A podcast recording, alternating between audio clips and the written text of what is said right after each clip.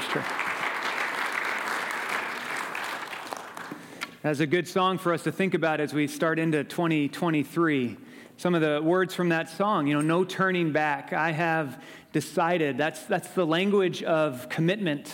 It's the language of relationship. Important relationships in our lives, they call, uh, they call a decision out of us, uh, a commitment, a, a desire to live into a new way. If someone matters to you, if there's a connection that's a priority for you, then you, you open your heart and your mind to that person in a new way. You invite them to speak into your life. You, you want to see them moving and working in you. It could be like a, a, we have relationships like this all around us. It could be like a close friend. And whenever you're with them, you, you feel encouraged. When you walk away from them, you feel more focused on life. You have more of a direction. You're, you're glad you were with them. And so you've been intentional and you've said, hey, let's get together once a month or every other week and have some coffee. And I just want to spend time with you because this relationship matters to me. It could be a spouse or a significant other, someone you've made a commitment to. And it, it doesn't matter how you're feeling in the moment, you've decided to love them and you're giving yourself to them. There's a commitment that you've made. There's no turning back, like Trey was singing. It might be a child or a grandchild that you care deeply about, and you want to invest in them. You want to invest time and energy and even finances into their life. You want them to know that they are valuable to you, that, that they, have, uh, they matter in your life. And so you spend time with them and you lean in. Relationships call for a decision. Just think about the relationships in, in your life a little bit and how they've called for a decision for you. I think about when Angela, my wife, and I, when we started dating about um, just over seven years ago. And uh, we met online through uh, an online dating site, as you do these days. And I remember filling out the profile, and it came to that place where it asked for my occupation. And there's a drop down menu, and there was no like pastor line, there was no religious leader on that drop down menu. So I was like, I don't know what to do. Uh, so I took the next best thing, and it was volunteer coordinator. That's what I put down as my job, because that was basically what I was all about back then. Uh, and so the first time we talked on the phone, when Angela and I finally got on the phone and talked together, and I told her I was a pastor, she just laughed out loud. She's like, I can't believe God brought a pastor into my life, you know. She couldn't believe it. And we, we met uh, after a few weeks of talking on the phone. We got together for breakfast on a Saturday morning. That was our first date. And I remember walking into the restaurant, and I, I mean, guys, I just fell for her right away. I mean, she had me. And uh, we spent a long morning together, about three hours, and we ended up walking around downtown Denver. And as we were heading back to our cars, we're walking next to each other, and she said, hey, Nate, I'm sorry, I just have to do this. And she, she put her arm out and she took my arm. And it was like her way of making a decision. You know, it was her way of saying, there's something going on here, something's happening. That first step in a relationship, they're often filled with so much energy. There's a lot of fear, and there's a lot of hope at the same time as you're beginning those kinds of things. Uh, I, I, came to the place where I wanted to have that, that DTR conversation with her. You guys know what a DTR conversation is? DTR, define the relationship, you know? What, what is going on here between us? We've been hanging out together. What is, what is this about? And I knew it was time to have that conversation. I was a little terrified, like most guys are when it comes to making those kinds of talks. I think, I, I, could be wrong about this, but I think women have just a greater vocabulary when it comes to commitment and relationship kind of language. They're able to speak about emotions in a, a more normal way. Us guys, we get a little jittery about it. But I knew it was something that we needed to do. So as I, I headed in, this is a, a, several weeks of dating with her, and I headed into the coffee shop to meet her, and she'd been in California for a week with her family and come back. And I knew I wanted to sit with her and say, I'm falling in love with you. Lo- i love you. I wanted to say those words to her. Let's talk about our relationship. So I'm like getting all the nerves up, and I take a deep breath as I sit down at the table, and she's got a little stack of papers in front of her. And before I can say anything, she says, Hey, what do you know about retirement plans? and uh, she's like, PERA is giving me all these options. She was an elementary school teacher in Colorado. I don't know which one to choose. So I'm like, okay. So we talked about that for a minute. And then she said, Hey, it looked like you were going to say something to me when you sat down. Is there there's something you wanted to say? So, again, another deep breath. Angela, I love you. I, I think I'm falling in love with you. And, and she smiled, and thankfully, she reflected that affection back to me and said, Me too. You know, I'm falling in love with you too. And that's the danger of DTRs because you don't know what's going to come back at you. You know, you kind of put yourself out there, and the worst case scenario is it's met with silence or confusion or maybe even anger. I mean, I've been at those relate, in those conversations as well, and they are no fun. I don't want to go back to that. So, you know, we have these uh, conversations. I want you to think this morning: what would happen if you sat down at the table and had a, a DTR conversation with Jesus? If you sat down and looked him in the eye and said, "Hey, let's talk about us. Let's talk about what's going on." Between us, how this relationship is going. What would that conversation look like? Uh, you're here this morning at church, you're watching online a Christian worship service. I'm assuming that you're interested in spiritual things, that you're interested in the condition of your soul and your connection with your Creator God. And here at Hillcrest, uh, we believe that our relationship with our eternal God is only made possible through a relationship with Jesus. And so we want to talk about that this morning. Last spring, we began to talk about a new vision statement for our church, for our faith community. And we shared this vision statement with you. It's pursuing new life together in Jesus. Pursuing new life together in Jesus. Every word has some importance to it. And there's two different kinds of relationships in that vision statement. There's that word together, which is our relationship, how we know one another, how we support each other, how we challenge one another. And then there's the second relationship in Jesus, our connection with Jesus of Nazareth. So, what would happen if you sat down across the table from him and said, Hey, let's define this relationship. Let's talk about what's happening here. Uh, it's interesting to see that Jesus did this with his disciples. He had a DTR conversation with his followers, created a moment to ask them, What do you think about what's going on here? And you find that in, in Luke chapter 9. So if you've got a Bible with you, I want to invite you to open up your Bibles to Luke chapter 9, verse 18. You can take your phone, open up that Bible app, Luke chapter 9, verse 18. And Jesus here has a conversation with his followers, his disciples, his friends and says, Hey, let's define the relationship. What's going on here? Right before this conversation, he stood in front of a crowd of thousands, over 5,000 people. And he was teaching them, and then it became time they were hungry. He said, Let's give them some food. And uh, you might know the story with these 5,000. And basically, he took five hamburger buns and two fish sticks, and he fed everyone that was there and gathered on the field. It was amazing. It was miraculous. It was incredible. Uh, you get the feeling from the story that Jesus probably could have taken care of it on his own. Like he probably could have figured out a way to feed everyone without his disciples' help. But that's one of the great parts about that story is that Jesus takes what we have and he multiplies it and he does amazing things with it. That's what he did in that story. And then later he's with his disciples praying. So this is verse 18 of Luke chapter 9. Once when Jesus was praying in private with his disciples and his disciples were with him, he asked them, "Who do the crowds say that I am?" And they replied, Some say John the Baptist, others say Elijah, and still others that one of the prophets from long ago has come back to life. But what about you? Jesus asked. Who do you say that I am? Initiate the DTR conversation. You know, that's what he's doing right there. And Peter answered, Well, you are God's Messiah. You are the chosen one. You are the one who's come to save us. Verse 21 Jesus strictly warned them not to tell this to anyone. And he said, The Son of Man must suffer many things and be rejected by the elders, the chief priests, and the teachers of the law. He must be killed, and on the third day be raised to life. Then Jesus said to them, Whoever wants to be my disciple must deny themselves, take up their cross daily, and follow me. For whoever wants to save their life will lose it, but whoever loses their life for me will save it. I like how Jesus starts with the crowd. And he says, Who do, who do the crowds say that I am? And he goes, hmm, Interesting. And, and how about you? How would you define this relationship? And Peter chimes in and says, You are the one, you are the Messiah. Jesus understood that as humans, we have a hard time making commitments to others. We have a hard time surrendering our lives and, and really joining in relationship with other people. It's difficult for us to do that. And so he begins to ask these questions. And, and it's difficult because we know that when someone, when we get into a relationship that's important to us, when we open our heart to someone else, when we say, I want to I wanna be in relationship with you, we ask that question. We know that there's a sacrifice required. We know that there's a cost to that, that it's to it's to mean we have to lay something down, let something of ourselves go.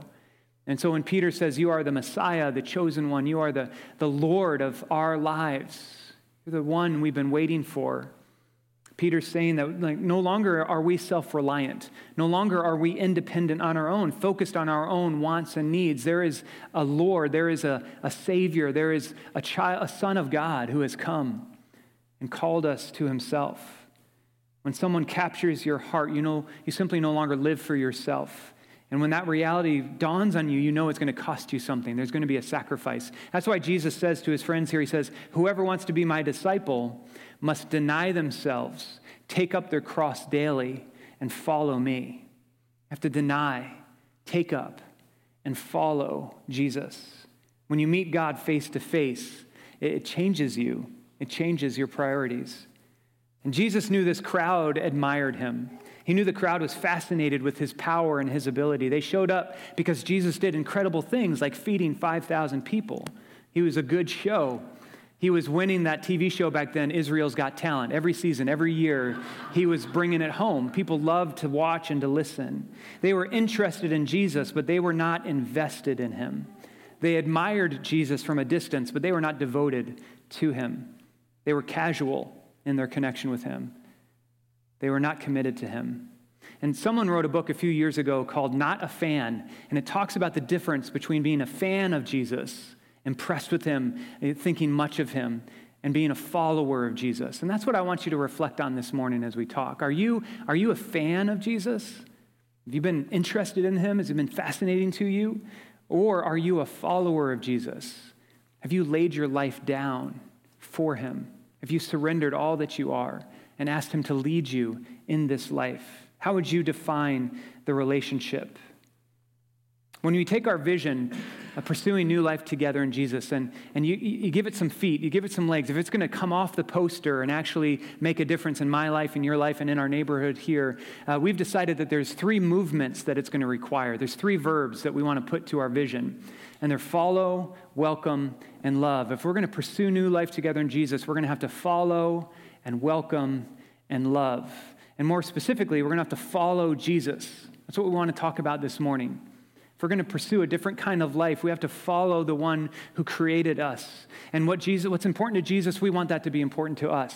And what Jesus did, that's what we want to do. What Jesus said, that's what we want to say. We want to follow him. We're going to focus on that this morning. And then we also want to welcome everyone and love all. We're going to talk about that next week. If we're going to be transformed by the Spirit of God, if He's going to use us to change our family and our neighborhood and our community and our world, well, it's going to take place as we welcome others and as we love all people. It's not going to happen as we make demands, as we boycott, as we tear down people who don't agree with us. The transformation is not going to happen if we huddle up and focus on ourselves and point our finger at the culture around us and blame them for all of our problems. That's not going to bring the new life that Jesus created us for. The transformation is going to happen as we lay our lives down and as we learn to love as Jesus loved us. And how does Jesus love us? In this passage, he says, The Son of Man must suffer many things. Jesus sacrificed and surrendered and suffered in this life. That's how he showed his love for us. He didn't grasp onto his divinity, but he leaned into his humanity. Welcome everyone and love all. That is our call from Jesus. And it's not a cheap kind of love, it's not a cheap welcome. We don't simply tolerate people. We, we listen to their stories. We lean in and we ask questions. We, we walk with them. We dream with them about becoming who God created them to be.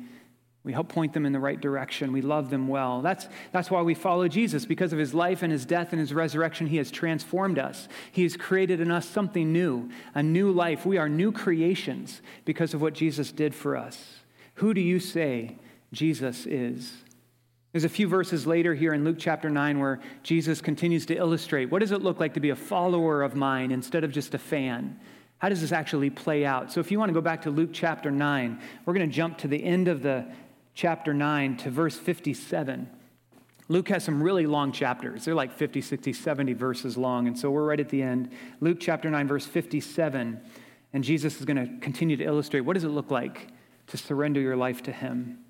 Says, As they were walking along a road, a man said to Jesus, I will follow you wherever you go. And Jesus replied, Foxes have holes and birds have nests, but the Son of Man has no place to lay his head. Jesus said to another man, Follow me. But the man replied, Lord, first let me go and bury my father. And Jesus said, Let the dead bury their own dead, but you go and proclaim the kingdom of God. Still another said, I will follow you, Lord, but first let me go back and say goodbye to my family.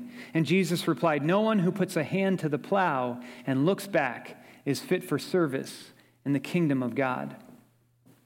I'll be honest, when I read this passage, I, I bring my own insecurities to it, and often I I have a hard time figuring out what is Jesus trying to say to us here because in some ways it sounds a little bit like one of those DTR conversations when you offer yourself to someone and they don't respond to it. They kind of push you away. They say, I'm not interested. Jesus, Jesus' posture here, it sounds a little bit to me like he's saying, No, you're not, you're not going to surrender enough. You're not good enough. You're not doing enough.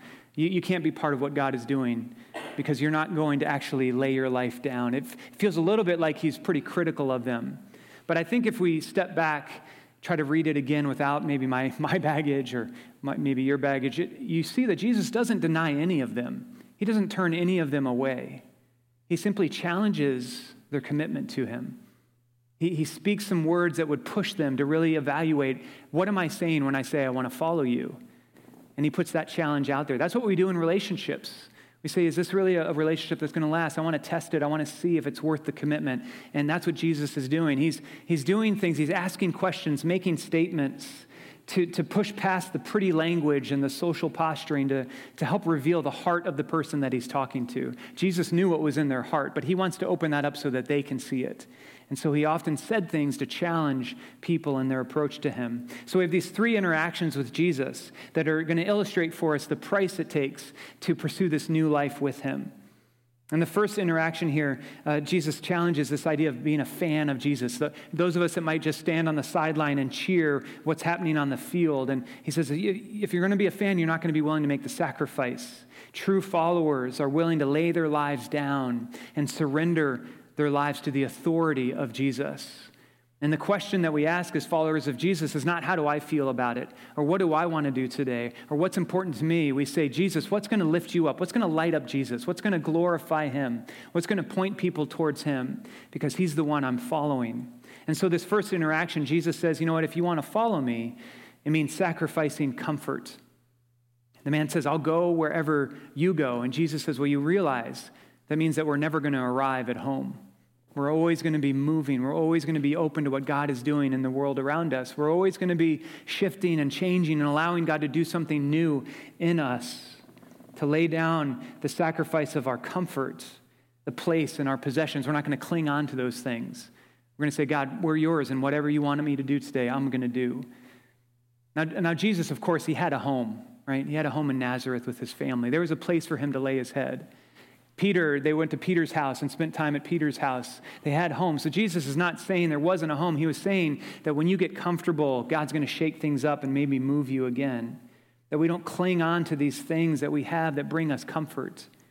So that home you have, that car, that friendship, that family member, those are all gifts from God.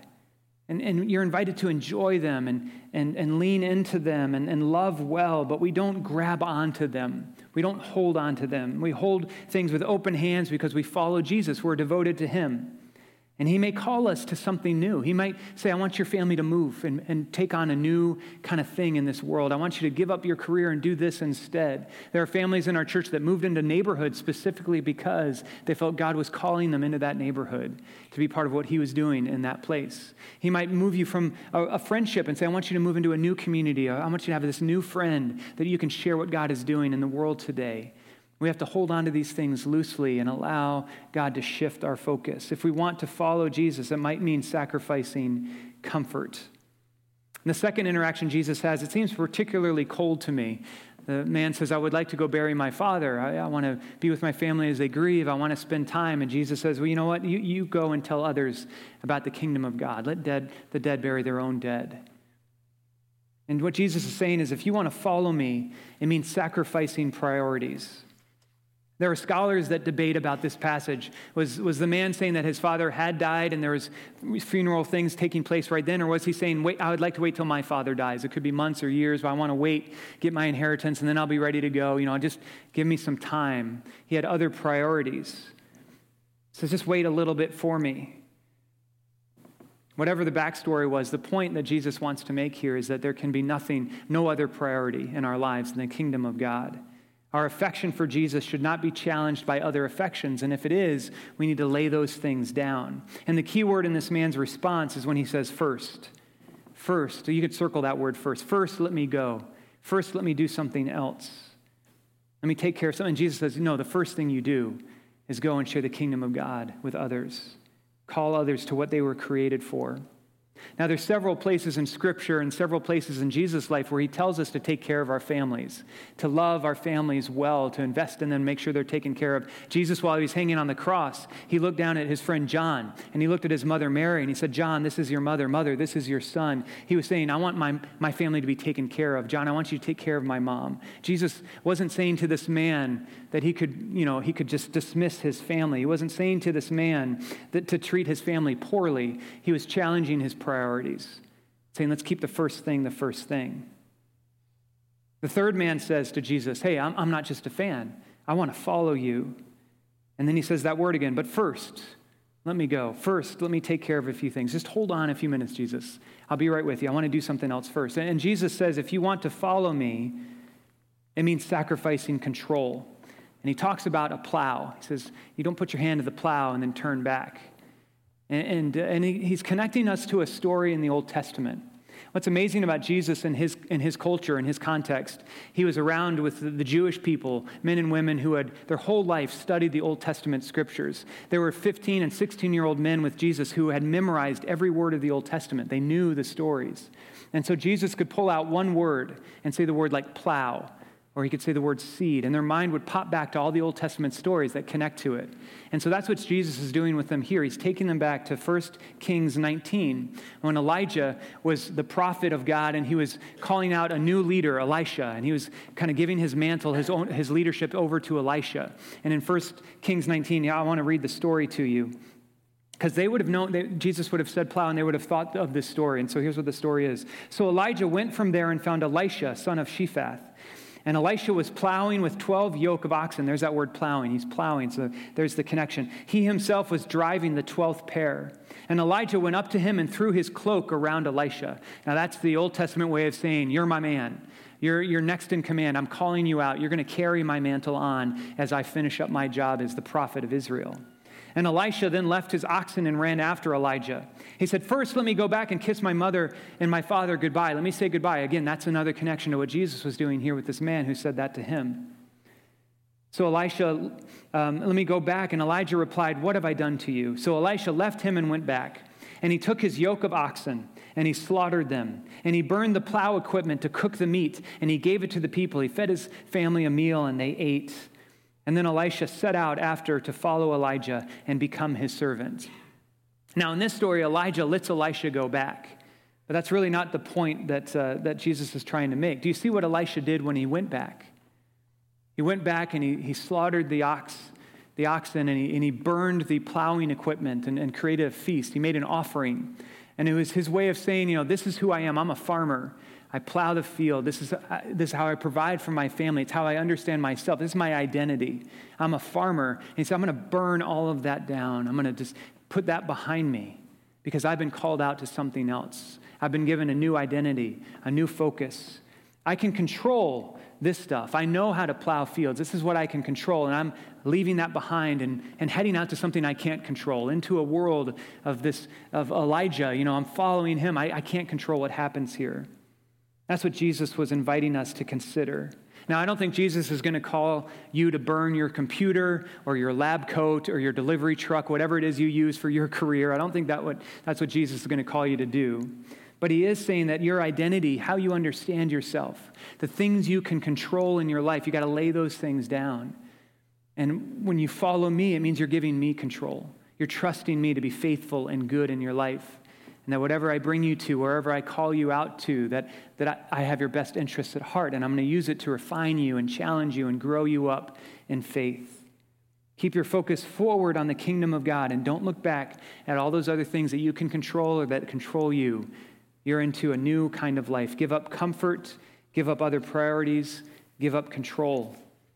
If we're going to follow Jesus, if we're going to pursue this new life together, we must give our Lord and our leader our full devotion, all that we are, total access to our lives.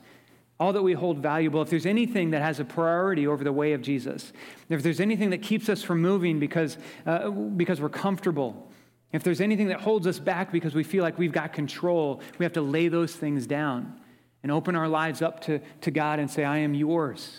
What you want of me, what you want me to do in this world. You are the one who saved me. You are the one I've been waiting for. You're the one I follow. When Jesus says, Who do you say that I am? How are you going to answer that question? I want to finish up by giving you some practical uh, next steps here, some, some ways to live out this desire to follow Jesus. If you're saying, Yeah, I want to follow him, I want to give you some ways to do that in this new year as we move forward together. And this is where I want to, again, like Kathy said, pull, pull out your connection card because there's some ways that you can um, take these next steps you can let us know on the card so we can follow up with you. So you can fill this out digitally. You can pull a copy off the seat back in front of you there. If you're watching online, it's on the front page of the website, hillcrestcov.org. And I want to invite you just to pull it up and have it in front of you as we go through some of these ideas and, and let us know if you want to take a step with us, engage with us in some ways this year. Three ways that you can take a step. First, uh, we follow Jesus in community. We don't do this alone. We walk with others around us. We read scripture together. We pray together. We serve together. We heal together. We do this together. So, as we begin this new year, it's a great time to join a small group or a support group over the next few months as we're moving into the year. At Hillcrest, our small community groups exist, and I want to read this right off the page because it's, it's the description of the objective statement for our small group leaders. Our small groups exist to create an ongoing, intentional conversation that empowers people to fully live out God's calling.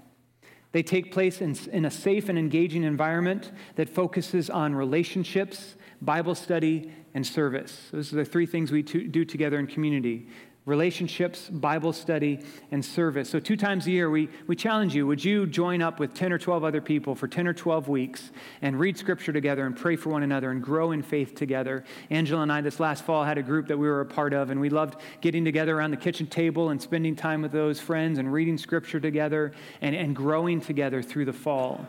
So, this might be a great time for you to check out a small group. And you can find information in the lobby. We have these cards out on the stand in the lobby there that lists the different groups that are starting up right now. You can find this on the website. On that connection card, you can check the little box. It said uh, Group Life for Adults. I'd like to know more about groups here at Hillcrest. And we'll follow up with you and help you make some connections. You can talk to me, Nate Severson, Kyle Stagnito, our leaders of the small group ministry here. Let us know what you're interested in.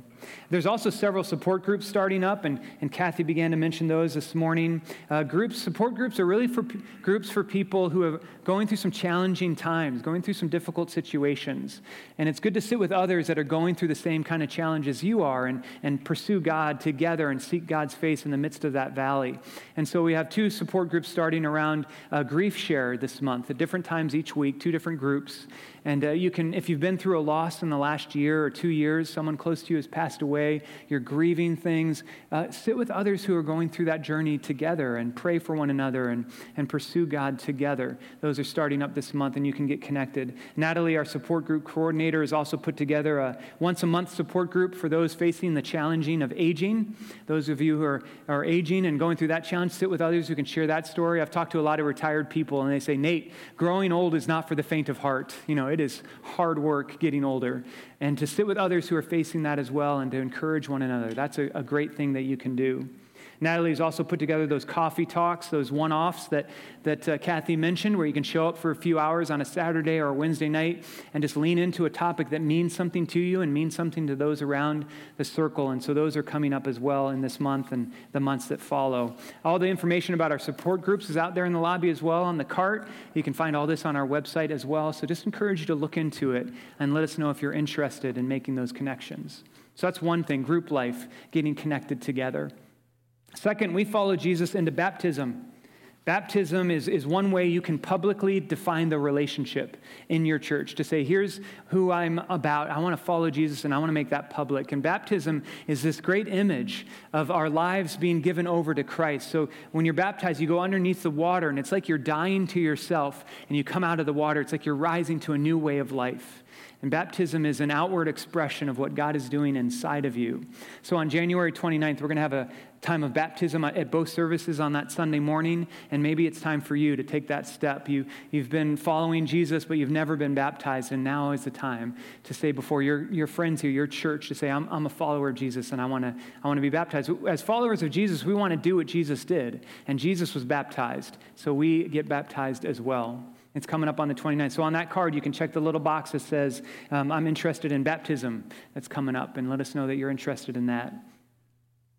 Last one here, we follow Jesus in giving. Can we celebrate just for a minute? All through December, we talked about our Advent conspiracy as we conspired to not just spend money on ourselves, but to spend money to make a difference in a different place in the world. And we talked about Bethel Mission in Nicaragua. And we set a goal of $38,000 to support the work they're doing in Nicaragua. And Hillcrest, you came through. We raised $49,000 for Bethel Mission. Yeah, that's really amazing. So, Anna and her team are going to be able to start, she's going to be able to mobilize her community to build some classrooms, to build some sports fields for the families and kids that live and work in the city uh, trash dump there, those that are living on the edge of existence that she's been reaching out to over the last several years. And, and you gave, and lives are going to be transformed. And what's really exciting is that some of us, many of you maybe, are going to be able to go next summer and visit Anna, to go down to Nicaragua. We're planning a trip where we can go and, and learn from her and learn from the other leaders down there and just celebrate what God is doing through them in their neighborhood as they're seeking to make a difference. And of course, we're trying to do that here in our community as well. Tomorrow night, several of us are going to be heading up to KC for the worship wagon under the bridge as we sit with those who are experiencing homelessness and, and we're going to share communion with them and worship with them. And uh, we're meeting here at 515 tomorrow night. This is these are things that we do. We celebrate this generosity of our lives. So we, uh, we set a goal for our year end giving as well, and I don't know what that final number is, but I know it was a big ask, it was a big goal. Uh, God can do big things, so we'll see how that turns out. But one of the things I do know is that you gave sacrificially, and you gave from your, from, from your hearts, and um, you know, we're, we're really uh, amazed at what God is doing. And Jesus said, Where your treasure is, there your heart will be. And it's very obvious that your hearts are here in this community. You, you are giving sacrificially. So we just want to celebrate giving to Jesus. So I want to encourage you to continue to make that a priority in your life. And, you know, whenever you have something to give, you can drop those in the joy boxes in the back of the room. Yeah, we celebrate generosity here. So whenever we say the word joy box, we celebrate generosity. So that's just what we do. So we want to continue to live that out. You can set up that on, online giving as well, recurring giving. I just want to encourage you to do that so that we can continue to see God do new things through us. We follow Jesus first, He is our priority. We, we don't follow the Chiefs first. They had a good game yesterday, but we don't follow them primarily. We don't follow social media first. We don't follow horoscopes and star charts and readings. We don't follow spiritual leaders. We follow Jesus. So as we move into 2023, I want to challenge you to follow him with your whole heart, with all that you are, to open your hands to him and say, Lord, whatever it is that's a priority for me that's in the way, anything that's making me comfortable that I'm clinging to, anything that is taking first place in my life that is not you, might I lay those things down? Anything that's in the way, you need to ask God to help you dethrone those things in your heart and enthrone Jesus. Give him first place. If you want to define the relationship with Jesus this morning in a new way, you can do that right now. We're going to pray together, and you can say, you know what, I've been a fan of Jesus for a long time, but I've never really surrendered my life to him. I've never been a follower. I've never received that forgiveness and laid my life down and said, I, I want my life to be all about you, Jesus. You can define that relationship right now this morning as we pray. I want to encourage you to, to do that. I'm going to invite the worship team to come up. They're going to come in a moment here, and, and uh, I want to invite you to stand with me right now, if you would. Would you stand up with me? I want to invite our prayer volunteers to come up front. We're going to finish up this morning by praying together, and the worship team is going to play some uh, instrumental music as you're leaving, so that's why they're coming up. But, but I want to pray with you as we finish up this morning and, uh, and let you talk to Jesus about that relationship and, and talk about what, how you want that to look as we're heading into this new year. So, will you bow with me and, and let's talk to God together? Will you pray with me? Father God, we thank you for this time together.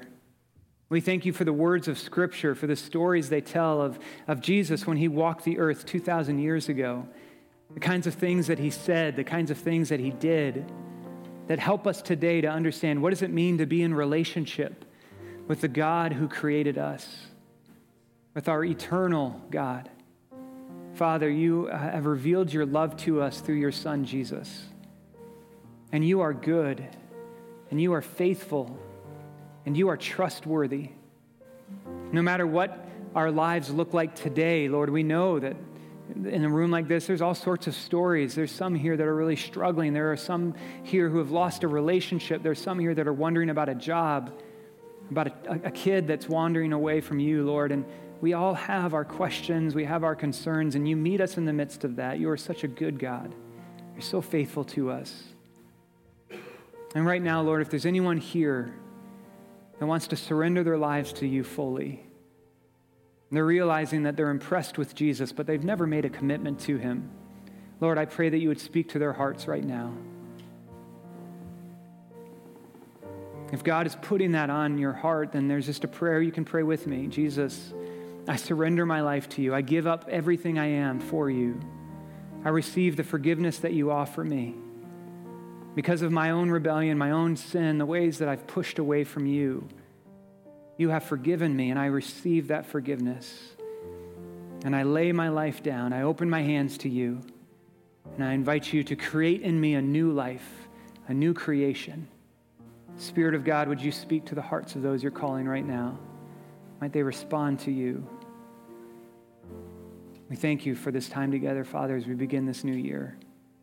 Continue to transform us that we might truly pursue this new life together in your Son, Jesus' name. It's in his name we pray. Amen. As you go, take those connection cards and again, let us know how you want to respond, the steps you want to take. Go now with Jesus. Shine his light in your neighborhood and your family. We'll see you next Sunday. Go with God. Amen.